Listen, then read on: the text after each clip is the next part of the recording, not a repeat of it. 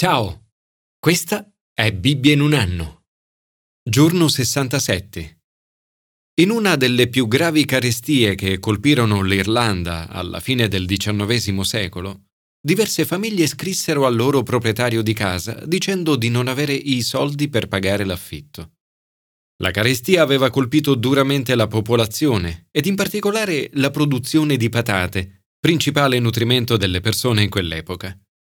Le famiglie imploravano il condono dei loro debiti. Tra i proprietari di case vi era il canonico Andrew Robert Fassett di Enniskillen, nella contea di Fermanagh. Fassett rispose ai suoi inquilini dicendo che purtroppo non era possibile cancellare i loro debiti, in quanto sarebbe stato un pessimo precedente.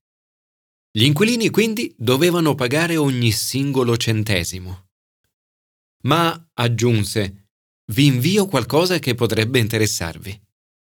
Diversamente dagli altri proprietari, inviò un assegno con un importo cospicuo che coprì l'intero debito e molto di più. È facile immaginare i cuori di quelle persone nel leggere quel ma. Quando si affrontano problemi, prove e tentazioni, ma è una parola potente. Commento ai sapienziali. Nei guai, ma ho fiducia in te. I problemi fanno parte della vita e riguardano tutti. L'esempio di Davide è un buon riferimento. Chiunque ricopre una posizione di leadership dovrà affrontare più prove degli altri. Davide si trova nei guai. Per il pianto si consumano i miei occhi, la mia gola e le mie viscere.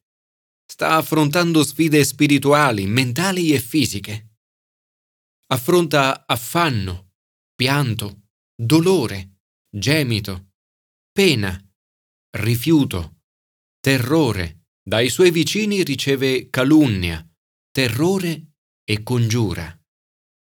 Eppure in mezzo a tutto questo può dire Ma io confido in te, Signore. Dico, tu sei il mio Dio, i miei giorni sono nelle tue mani. Davide confida nella misericordia di Dio. A volte, quando le cose vanno male, è difficile credere che Dio ti ami davvero. Ma è così. Davide chiede aiuto perché confida che Dio lo libererà. È nei momenti difficili che ciò di cui ti fidi viene messo alla prova.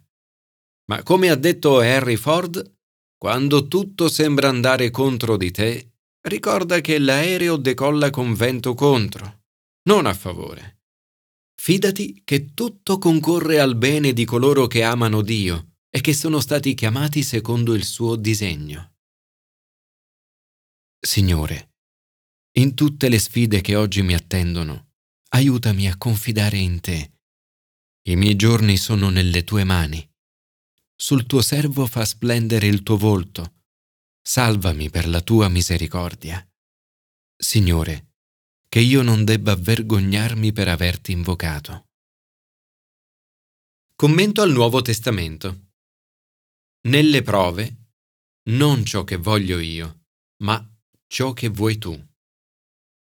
A volte incontriamo opposizione e difficoltà anche quando facciamo qualcosa di buono. Tutti affrontiamo difficoltà, prove e tentazioni nella vita. Non siamo i soli. Gesù non ha mai fatto nulla di male. Eppure hai incontrato difficoltà, prove e tentazioni più grandi di chiunque altro nella storia umana. 1. Slealtà. La fedeltà è una qualità meravigliosa. La fedeltà di amici e compagni è incoraggiante, edificante e rassicurante nei momenti di difficoltà, prove e tentazioni. La slealtà, invece, ti logora. Gesù trascorre tre anni con dodici persone che ama, con cui vive e che forma. Eppure a loro deve dire, uno di voi mi tradirà. Essere traditi da un nemico o da un conoscente è qualcosa di orribile. Da un amico è qualcosa di insopportabile. 2. Delusione. E non solo uno dei discepoli lo tradisce, ma tutti gli altri se ne vanno. Ancora una volta Gesù riceve una grande delusione. I discepoli sono i suoi amici più cari, amici che però nel momento della prova si allontanano da lui. E così fa anche Pietro, il suo leader più forte, il quale, sebbene si fosse dimostrato determinato a non rinnegare Gesù, alla fine cede e lo rinnega. 3. Angoscia. Nell'avvicinarsi al terribile momento, Gesù comincia a sentire paura e angoscia. La sua anima è triste fino alla morte. 4. Morte. Qualche giorno fa, al giorno 60 di Bibbia in un anno, abbiamo parlato di calice dell'ira di Dio contro il peccato. Nel brano di oggi Gesù riprende il tema del calice e dice Questo è il mio sangue dell'alleanza, che è versato per molti. E nel Getsemani esclama Allontana da me questo calice. L'espressione versato per molti fa eco a Isaia 53, perché ha spogliato se stesso fino alla morte. Gesù sa che da lì a poco avrebbe affrontato sofferenze inimmaginabili, prendendo sulle proprie spalle il peccato del mondo e versando il suo sangue per noi. Ancora una volta, per comprendere appieno le parole e i gesti di Gesù, dobbiamo fare riferimento all'Antico Testamento. Nel brano di oggi, tratto dal Levitico, è scritto La vita della carne è nel sangue e il sangue espia in quanto è la vita. In altre parole, vita per vita. Gesù ha dato la sua vita per noi. Ogni volta che riceviamo il pane e il vino della comunione, siamo invitati a meditare il suo grande amore, sacrificio e morte per noi, a ricevere il suo perdono, misericordia, grazia e favore, a donare nuovamente la nostra vita a Lui e a dirgli non ciò che voglio io, ma ciò che vuoi tu. Di fronte alla slealtà, alla delusione, all'angoscia e alla morte, Gesù ripone la sua fiducia nel suo Padre amorevole celeste e dice non ciò che voglio io, ma ciò che vuoi tu. Sa che Dio è il suo Padre perfetto, al quale può rivolgersi come Abba, Padre, un termine usato dai bambini per dire papi o papino, un modo molto intimo di chiamare il Padre. Gesù sa bene che Dio è onnipotente e in qualche modo vorrebbe sfuggire a questo calice.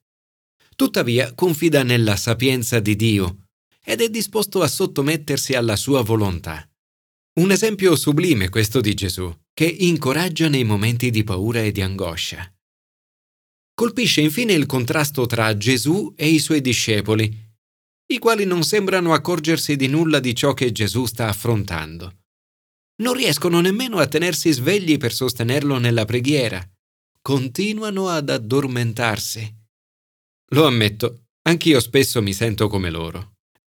Nella preghiera non è facile a volte rimanere sveglio. Gesù dice vegliate e pregate per non entrare in tentazione.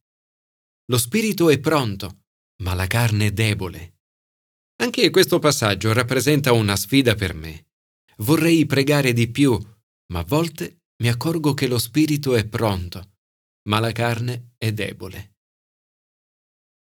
Grazie, Padre, perché anch'io posso rivolgermi a te come Abba e posso riporre la mia fiducia in te.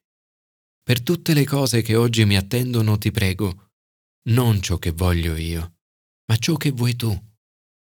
Aiutami a mettere la tua volontà al di sopra della mia. Commento all'Antico Testamento. Nella tentazione, ma tu... Gli israeliti vivono un tempo di grandi tentazioni, immoralità sessuale e nei comportamenti. Per questo Dio interviene spiegando loro il modo corretto di vivere. Voi dunque osserverete le mie leggi e le mie prescrizioni. Ho letto di una donna di 104 anni a cui è stato chiesto qual è la cosa migliore dell'avere 104 anni. E lei non avere alcuna pressione da parte dei miei pari. Conformarsi alla mentalità del mondo e seguire gli standard di coloro che ci circondano è una tentazione che ogni giorno subiamo. Ad esempio nell'ambito sessuale attraverso una pressione sempre più continua da parte dei media e dalla pubblicità Riguardo alla sessualità, Dio avverte il suo popolo. Non farete come si fa nella terra d'Egitto dove avete abitato, né farete come si fa nella terra di Canaan dove io vi conduco, né imiterete i loro costumi. Metterete invece in pratica le mie prescrizioni e osserverete le mie leggi, seguendole. Io sono il Signore vostro Dio. Come per gli antichi israeliti, l'etica sessuale presente nella nostra cultura è distante da quella di Dio. Dio desidera che il meraviglioso dono della sessualità venga da noi custodito e non rovinato dalla pressione di coloro che ci circondano. Dovremmo fare di tutto per seguire le vie di Dio se lo faremo, sarà più facile per noi mantenere la rotta e trovare la vita vera. Chiunque le metterà in pratica, le mie leggi e le mie prescrizioni, vivrà. Il popolo di Dio è chiamato ad essere diverso. Scrive San Paolo, non conformatevi a questo mondo. Questa chiamata ad essere diversi risale già all'inizio della storia del popolo di Dio. Nel Nuovo Testamento l'Apostolo Paolo elenca alcune delle attività, comprese le attività sessuali, comuni ai cristiani prima della loro conversione. Ancora una volta usa la parola ma. Ma dice siete stati lavati, siete stati santificati, siete stati giustificati nel nome del Signore Gesù Cristo e nello Spirito del nostro Dio. Per questo siamo chiamati a vivere in modo diverso. Signore, aiutami a non conformarmi agli standard di coloro che mi circondano. Aiutami ad osservare i tuoi comandamenti e le tue leggi. Aiutami a onorarti con tutto il mio essere, con il mio corpo, la mia mente e il mio cuore.